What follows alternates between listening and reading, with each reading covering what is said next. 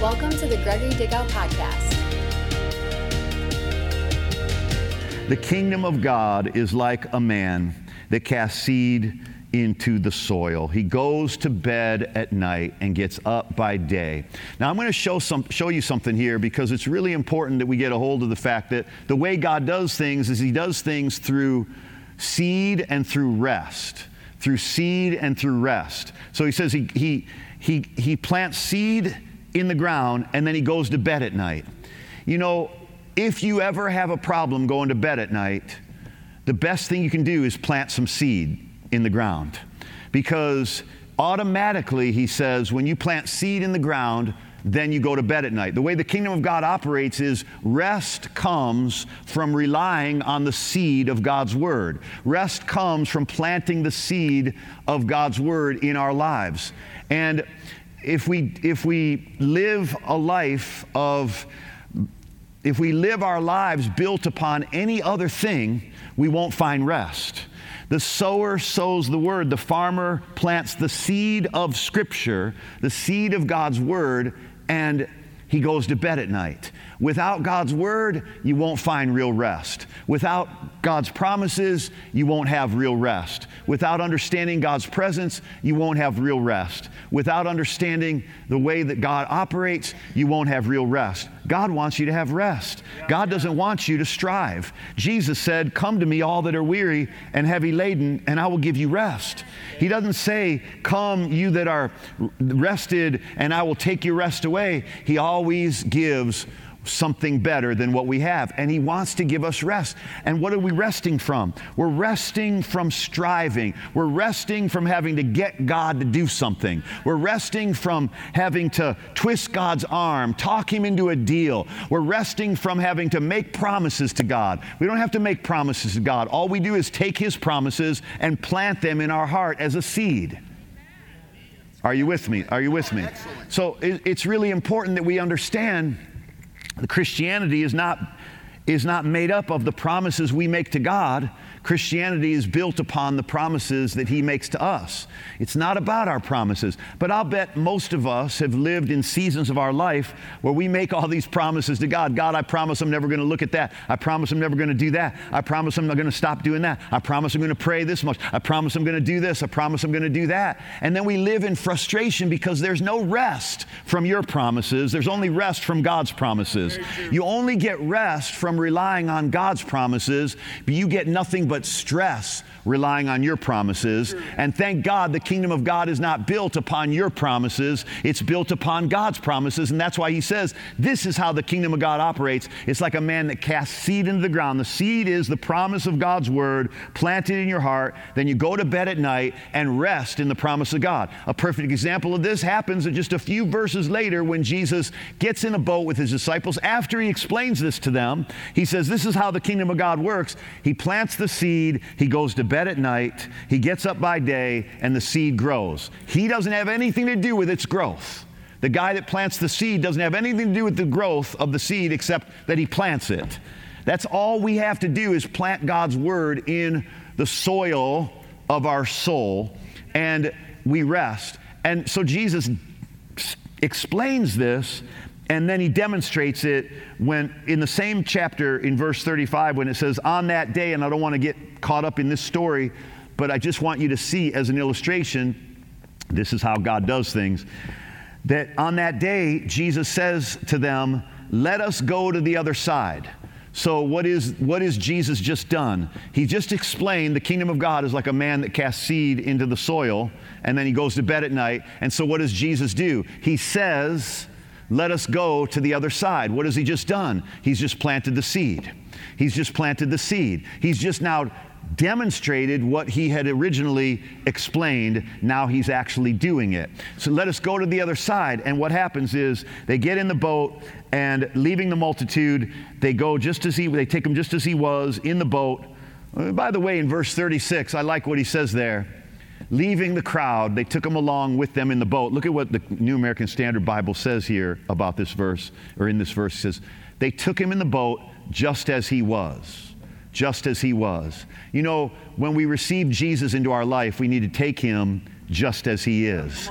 There is no, we don't want a different version of Jesus. We don't want a different Jesus. The Bible warns about receiving a different Jesus other than the one that you've received. The Spirit of Jesus is the Spirit of grace, it's the Spirit of forgiveness, it's the Spirit of God did it all for us, it's the Spirit of tetelestai. It is finished. Jesus did it all on the cross. That's the Jesus of the Bible. Don't take any other Jesus into your boat. Don't take a Jesus that's half grace and half law. Don't take a Jesus that says, well, you know what? Uh, God's still judging people when they sin. God doesn't judge anybody when they sin. There is no judgment from God when you sin. All that comes ha- all that happens when you sin is you're sowing a seed, you're reaping a harvest. It has absolutely nothing to do with God's judgment other than the system that he set up before the wor- you know, when the world began and he said he said as long as the earth remains there will be seed time and there will be harvest time. That's the system he set up. It has nothing to do with God's wrath, it has nothing to do with God's judgment. God took all of his wrath and poured it on Jesus. There is no wrath left from God towards any human being or anything on this earth. There was wrath when he flooded the world.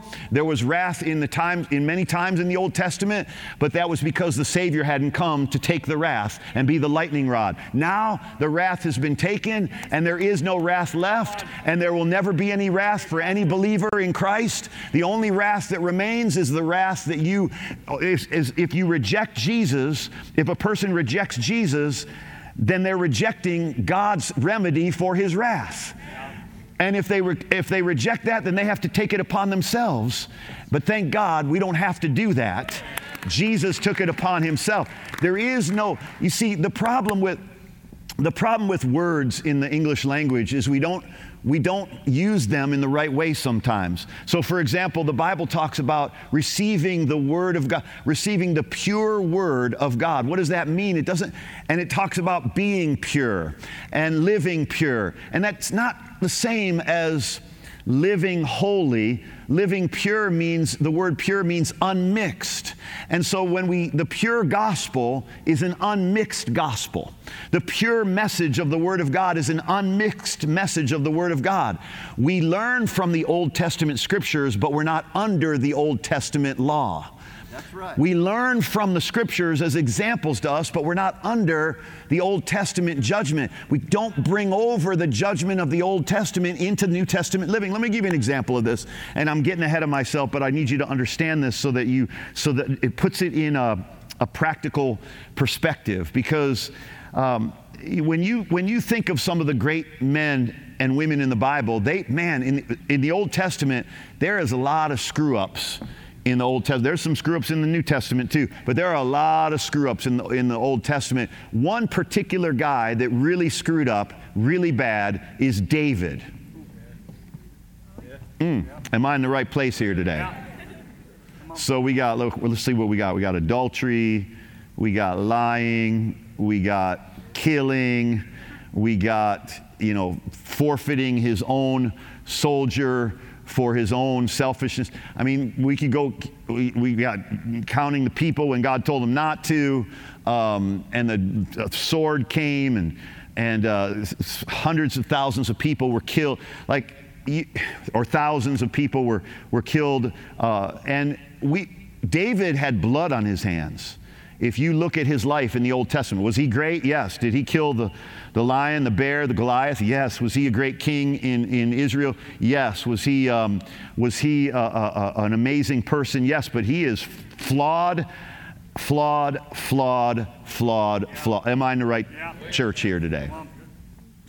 But I will tell you this if you read the New Testament verses about David, there is not one mention of his sin. The Bible never talks about David the adulterer. The Bible never talks about David the murderer. The Bible never talks about David this or David that. All the Bible talks about in the New Testament about David is a man after God's own heart who fulfilled the purpose of God for his generation. What am I trying to explain? I'm trying to tell you that when Jesus died on the cross, the curse, the condemnation, the wrath, the, the sentence against you, the, the version of who you were is over. Yeah. Come on. Yeah. And if any man be in Christ, he's a new creature, and the old things are passed away. And David was a man looking forward to the Christ to come, and God counted that as righteousness. And we look at we look back at the Christ who has come, and God counts that as our righteousness. And David and Abraham and men like that, they looked forward to the Christ that was coming. It's the they got forgiven the same way we did. They just looked towards the cross that was coming, we look at the cross that came. They were looking to the Christ that was coming, we look at the Christ that came. They were looking to the Savior to come, we are looking at the Savior that came. Are you, are you hearing this? And so we have to get a hold of the, there is no mixed Jesus. There is no different Jesus. There is no, well, the, you know, the Baptists have a version and the Catholics have a version and the, the, the Pentecostals have a version and, and these people have, there is no other version of Jesus other than the pure, unadulterated, unmixed, grace of God, love of God, healing of God. There's nothing mixed. He's not, he's not up one day, down the other. He's not for you one day, uh, against you the other. He's not looking at your sins. He's not inspecting your sins. And by the way, when Jesus comes back, he will come back a second time. He is coming back. And when he comes back, the Bible says he will come back without any reference to our sin. Why?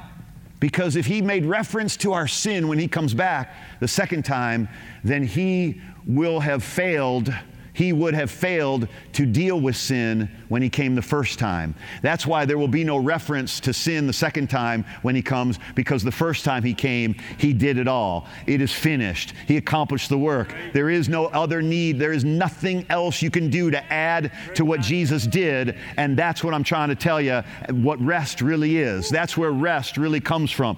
And when you doubt that, you got to plant the seed of the finished work in your heart of God's word, what Jesus did for you. Go back and read it. He did it all. Go back and read it. It is finished. Go back and read it. When He nailed it to the cross, we're redeemed, we're forgiven, we're delivered, we're accepted, we're in the beloved. All right, I'm, I'm, I'm, I'm a little beyond where I wanted to go.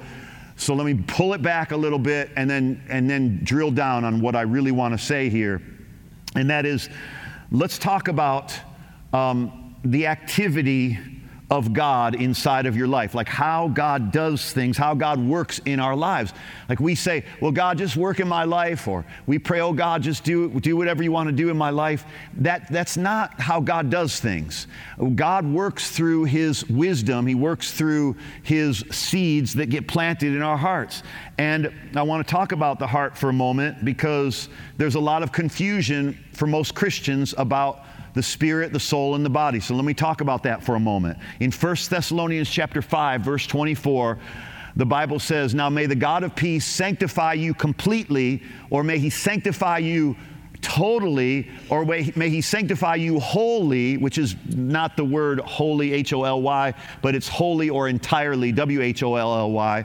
It's may the God of peace sanctify you entirely, and may your spirit, soul, and body be preserved complete without blame at the coming of our Lord Jesus Christ. So here God gives us a picture of the triune being of mankind. We are triune beings, made in God's image, who is a triune being. He is, he's a triune being, Father, Son, and Holy Spirit. And we are triune beings, spirit, soul, and body. And we have to understand that and come to grips with that so that we understand where our focus and attention needs to be in order to allow God to work in our lives. For it is God who is at work in us, the Bible says, both to will and to work for his good pleasure. All right, so we are spirit, soul, and body. Let me break that down for a moment and remind you again.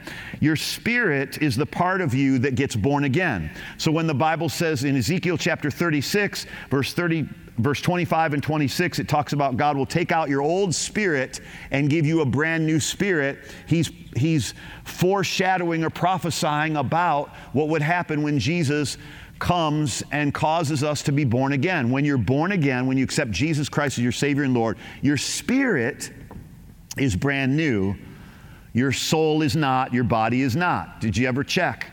After you got born again, you're, you were in the same body and you had the same mind and you had the same memories, but you had this sense of a burden was lifted. What was that? That was your old spirit dead spirit in Adam was removed, and a new spirit in Christ was placed inside of you.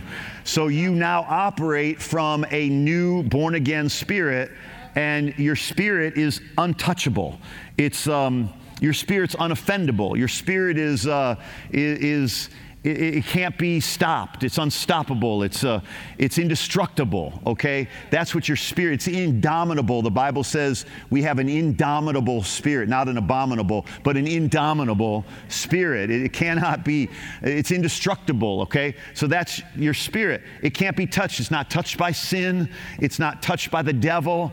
Uh, it's not touched by our mistakes. It's not, it, it's, it's completely uh, made in the image of Jesus. And as far as God's concerned, that's what he that's how he sees you just like Jesus born again. If any man is in Christ he's a new creature.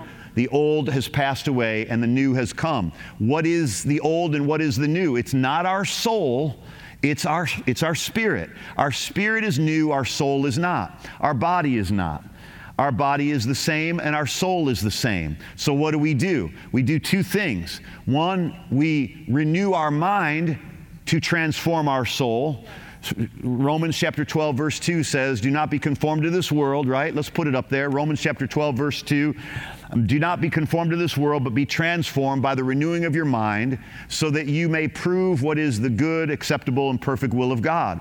Now, what we're renewing our mind to is not different stages of God's will. Now, I've taught that, and I think there, and, and principally, from a principle standpoint, we do grow progressively in Christ as our minds are renewed. Good, acceptable, perfect seems like there's progression, but what he is saying here that we have to truly understand is that what is good and acceptable and perfect is Jesus is good, his sacrifice is acceptable and His will is perfect. And in Christ, what we're doing is we're renewing our minds to what it means to have Jesus have done it all, to have, had Jesus do it all for us. We're renewing our minds to that so that we understand that we are now in His will because our faith is completely and utterly in the finished work of Jesus Christ. That is the good and acceptable and perfect will of God. And when you believe that, continually against opposition and against the layers of your the DNA of your soul, the mistakes of your past, the pain of your life, when you believe that anyway, you are you you are ushered in to the good, to the acceptable, and to the perfect will of God because you believe in the finished work of Jesus against all opposition that comes to try to convince you otherwise. That somehow we feel we have to finish something for God. And my Bible says He's the author and He is the finisher of our faith. Now, uh, in, in, in, in an effort to get to move forward here, let me suffice it to say the spirit is made new, the soul is renewed, transformed through scripture and adjusting our mindsets, and as you heard Steve mention earlier, agreeing with God. Because he who most agrees with God is most holy. That holiness is not a behavior, holiness is a mindset that comes into agreement about what God says about you, what God says about him, what God says about you. And when you believe those things about him and when you believe those things about you, it changes the way you live, it changes your behavior. So we could try to take a shortcut and just try to change our behavior, but it's not, it doesn't last. No behavioral modification will last in your life because you will always default back to your mindset. You'll always default, default back to your belief system. Your belief system is what undergirds your behavioral system. You can change and modify your behavioral system temporarily, but it's only temporarily and it's with great pain and frustration because it does not stick and it does not last and it is not a thorough work. It is just a superficial change to a behavior or a habit, not something that is the fruit of the Spirit and the fruit of faith and the fruit of trusting God. Because when it's all said and done, gang, when it's all said and done, is what matters, what pleases God is that we believe in what He has done for us and we believe what He has said to us. And because He's more focused and more interested in us pleasing Him through what we believe than in us pleasing Him through what we do. He's more interested in us pleasing Him from what we based on what we believe because our belief can be 100% correct and our belief can be 100% complete. Our behavior will never be that. So you'll never be at a place where your behavior is completely pleasing to God. So God doesn't measure by that. He's changed the measuring stick from the behavioral uh, assessment of your life because then at what point are you good enough? At what point did you pray enough? At what point did you read enough? At what point did you give enough? At what point did you share the gospel enough? At what point have you done anything enough? At what point did you purge yourself enough? Of your mistake. You'll never get to a place where you'll ever do enough. That's why the connection with God happens through what you believe. Yeah. And when you believe in the finished work of Christ, on the cross, now that becomes the measure by which God approves of you. Okay, let's keep going here. So the spirit is new, born again. The soul is where the damage is. The soul is where the um, pain is. The soul is where the broken pieces are. The soul is where the um, the work of God gets done.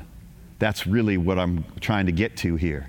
Is this is how God does things. He works in our soul. Our body is going to be glorified. We're going to get a glorified body, we're going to get a brand new one. But the one thing we're not going to get a brand new of, of is our soul. And so that's why while we're on this light, while we're on this earth, we want to see it transform. We want to renew our minds, be transformed so that our minds get into agreement with God. That's where peace is, that's where joy is. Anytime you are robbed of peace or robbed of joy, it's because you're believing something other than what Jesus has done for you, and you're believing something other than what God has promised you. Okay, are you with me still? Yeah. It's the only time your emotions get whacked is because of what you believe. Your emotions are the result of your thoughts yes. and what you believe. And what so if I believe that you that you are against me, then my emotions get riled up. And when you do something that doesn't look like it was helpful, I'm thinking that's because that guy's against me. That says that's that's because that person's against me. Now what happened is my emotions are simply riding the wave of my thoughts. And I have to deal with my thoughts rather than try to you know, well, just try to, you know, control these emotions. I have to take these thoughts captive, and that's how my emotions surrender, or they, they ride a different wave, the wave that, you know what, God's got me. Yeah. So now I, my mind is filled with God's got it under control. God's got me. God's on my side. Jesus loves me. He's for me. Now, when my mind is filled with those thoughts, I'm riding that wave and my emotions become peaceful my emotions become thankful. My emotions become kind. My emotions uh, have lost their edge at you because I'm not ever, I'm not anymore relying on something you needed to do for me. I'm relying on what Jesus has already done for me. Now, now, it's the now so so the soul is three things. Here you go. I've said it a thousand times at least, but I'm going to say it again. The soul is the mind to think, the heart to feel, and the will to decide. The mind to think, the heart to feel, and the will to decide. That's your soul. So that's how God does things. He's working in your soul. He's not working in your spirit. He's working in your soul. Your, your spirit's cool. Your spirit is settled. Your spirit is perfect. Your spirit is just like Jesus. Your soul, however, sometimes is just like the devil. It's not like Jesus. We got to renew it. We've got to renew our minds. We've got to we've got to deal with the damage. We've got to deal with the with the brokenness. We've got to deal with the pain. We got to deal with the the mindsets that we grew up with. Okay? You you grow up in certain cultures and you have certain beliefs. Well, some of those things, I think in all of our cultures, whether mine's a Middle Eastern culture, whether yours is a, a, a, a, a I don't know, all American culture, whether yours is a, a, a, black culture, whether yours is a Hispanic culture, what, an Asian culture, those are all different cultures. But the, the point is, is that there's, there's, there's good in all of those cultures simply because each culture has something from the Bible that they believe, something in the way they look at things lines up with Scripture, and that's what makes it good. It's the things that don't line up with, with Scripture that make it bad, and that's what we need to surrender to the Lord when the Bible says, um, present your bodies as a living sacrifice. Not, it's not talking about a dead sacrifice. God doesn't need you to offer your, your body for burial to Him. He doesn't need to, you to offer your body to, to be dead. He needs you to offer it alive which means I'm offering to the Lord my thought life, which is, which is carried in my body, so that I can surrender it to God's way of thinking, which will bring my emotions and bring, change my, the, the, the, the pain of my past, and it'll change the, the limitations that I grew up with, or the limitations that I put upon myself, or the limitations that I confine myself to because of the mistakes that I stay lassoed to, lassoed to or roped to my mistakes and I, and I allow those to define me and confine me. And that's, we're not going to do that. We're going to let God work in our lives. See, all I'm asking you to do is understand how he does, how he does what he wants to do in your life. And the only way, see, we, we worship, we sing, we offer, we share our faith and we think, oh, those are the things that give God room to work in my life. And no, those are not the things that give God room to work in your life. What gives God room to work in your life is surrendering your thought life to God. That's what gives God room and opportunity to work in your life and to be willing to submit your thinking to God's way of thinking. Let me, let me keep going here uh, because of our time. So, your soul is where the activity of all human life takes place. The soul is the center of all human activity, the, the, emotions, the mind, the heart. It's the center. And that's where pain is lodged. That's where the mindsets create patterns, expectations, and strongholds. Look, in your mind, in your soul, is where expectations are created and strongholds are built, fortresses of thinking that cause you to react a certain way every time when something happens. These are strongholds that we're letting God in, and we're going to pull down those strongholds by casting down the, the Bible calls it casting down imaginations, but it's not just, oh, you know, you got some real weird imaginations. No, that's not what he's talking about here when he says casting down imaginations in 2 Corinthians 10, verse 5.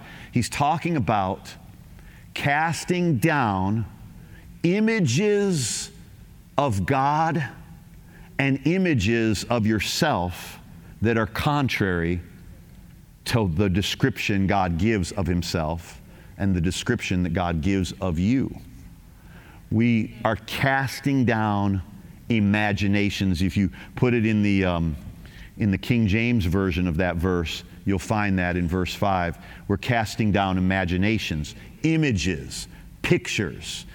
Every one of us has a certain picture of what God is like, and we have a certain picture of what we're like.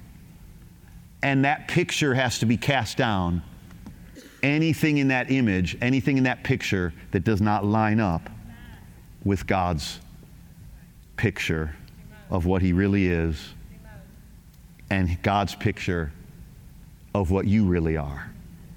This is how God works in our lives. And so our emotional activity rises and falls in our soul. In our soul is where we experience freedom or bondage. So that's where we really operate in spiritual warfare. So it's not really it's not really what's happening in the heavens, it's what's happening in your, in your head, in your soul. Okay? That is the heavenly place where God operates, is in your mind and in your emotions. Your spirit is, un- is untouchable, it's invincible. Your soul is where the activity of damage operates. The damage is not in your spirit, it's in flawed mindsets, imbalanced emotions, and a heart filled with untrue beliefs.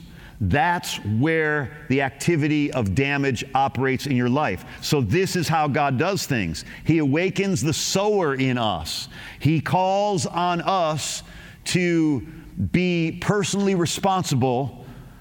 Oh, I don't know if anybody's hearing this today.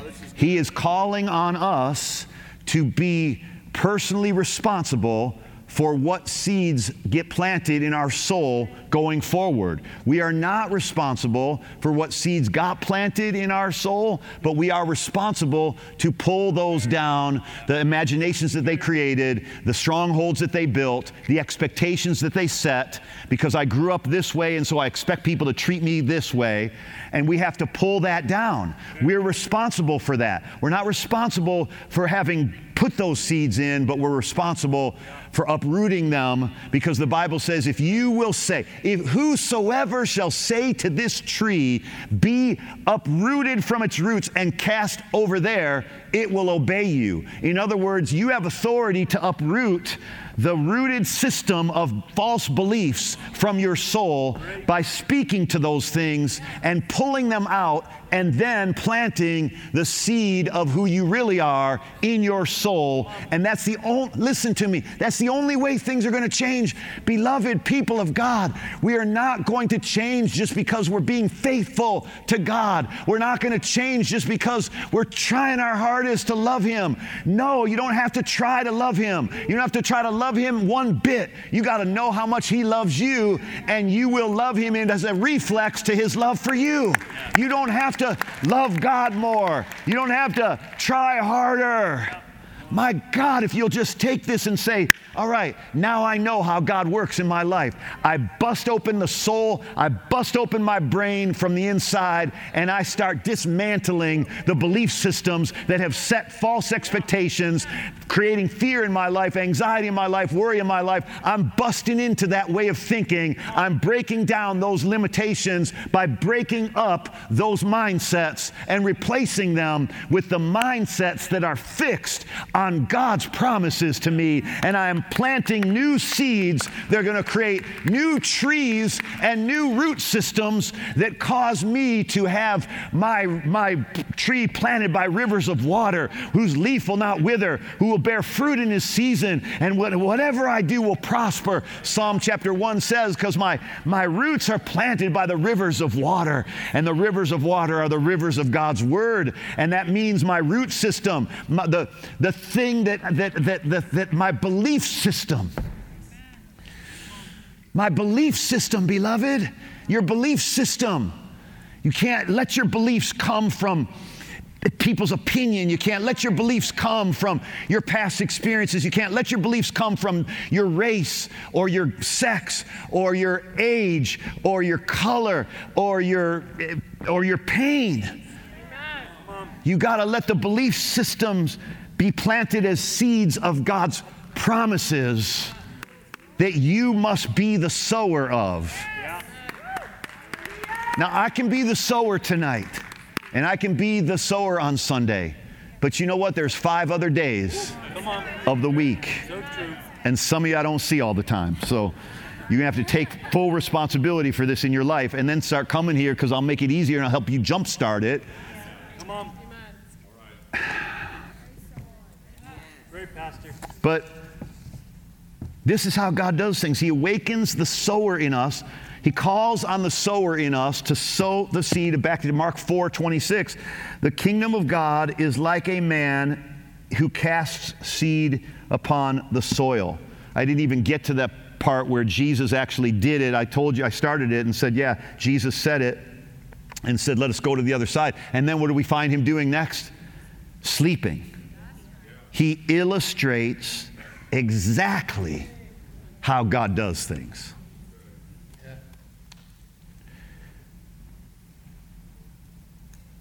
Can't sleep at night? Cast the seed of God's word.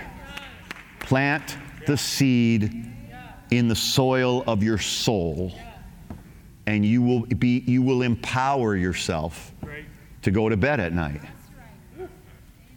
I, I find myself, you know, sometimes I've looked at my I've looked at my life and go, well, how come I didn't get, how come I'm not getting to sleep real well, or how come I'm not resting? And then I realized the last seeds I planted in my soul was the news. That's that's trouble. That's double trouble. That's man's bad news coming at you versus God's good news. So we can sow good truth and liberating ideas in our souls or false beliefs and limiting mindsets in our soul, but the responsibility of what seeds you sow. I mean, this doesn't go over well with today's version of Christianity and today's version of church. This doesn't go over well. Two words I'm about to say personal responsibility. That's like GD and MF. These are this like the worst two words you can say. Personal responsibility. But you know what?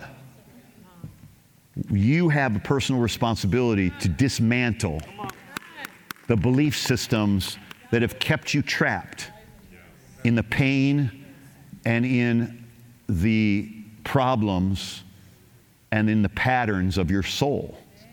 And so you wonder, why aren't I changing? I'm going to a good church. Because you're, you're, because your seeds being planted on, on Sunday and seeds being planted on Wednesday, but you're not following up with it and nurturing it and cultivating it. And if you don't do that, it's a lifestyle. It's not, you know, it's just like anything. It, it, until it's a lifestyle, it's not going to be your life.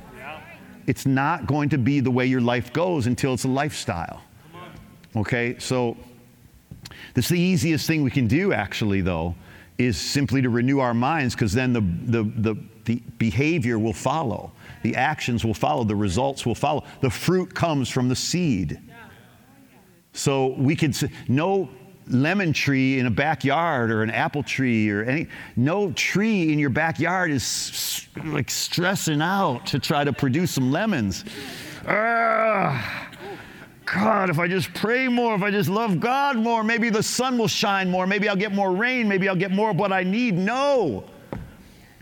The, the tree just is happily planted in the soil, its roots go down, and it bears fruit in its season, and it prospers every year.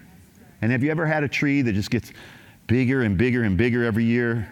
You know, they, at, the, at the last house we were in, uh, we had this tree that when we first moved in, it was like 20 years ago, first moved in, and the tree was just, just up to the, you know, it just kind of went up to the kitchen, you know, like few, just a few feet. And then, like a few years later, all of a sudden, it's the tree is hanging over the roof and it's banging against the you know the, the roof and it's banging against the windows and it's stuff's falling and wind is when the wind goes the branches are all over the place and the thing just grew up I didn't speak over it. I didn't pray over it. I didn't, you know, what I needed to do was take an axe to it. But, I, but it just grew because it was planted in good soil.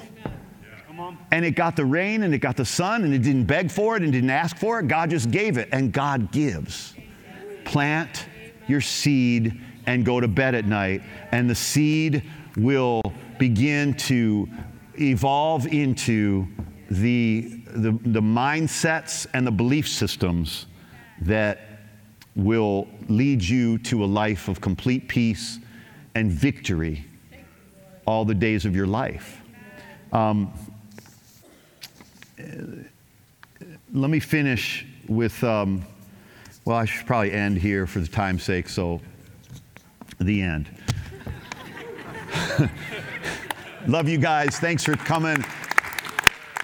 Lord Jesus, give us a revelation that we have the power to determine what kind of activity that you are involved with in our lives by planting the seed and taking personal responsibility for our lives to be the sowers, to be the planters, the farmers of our own soul, the farmers of our own heart.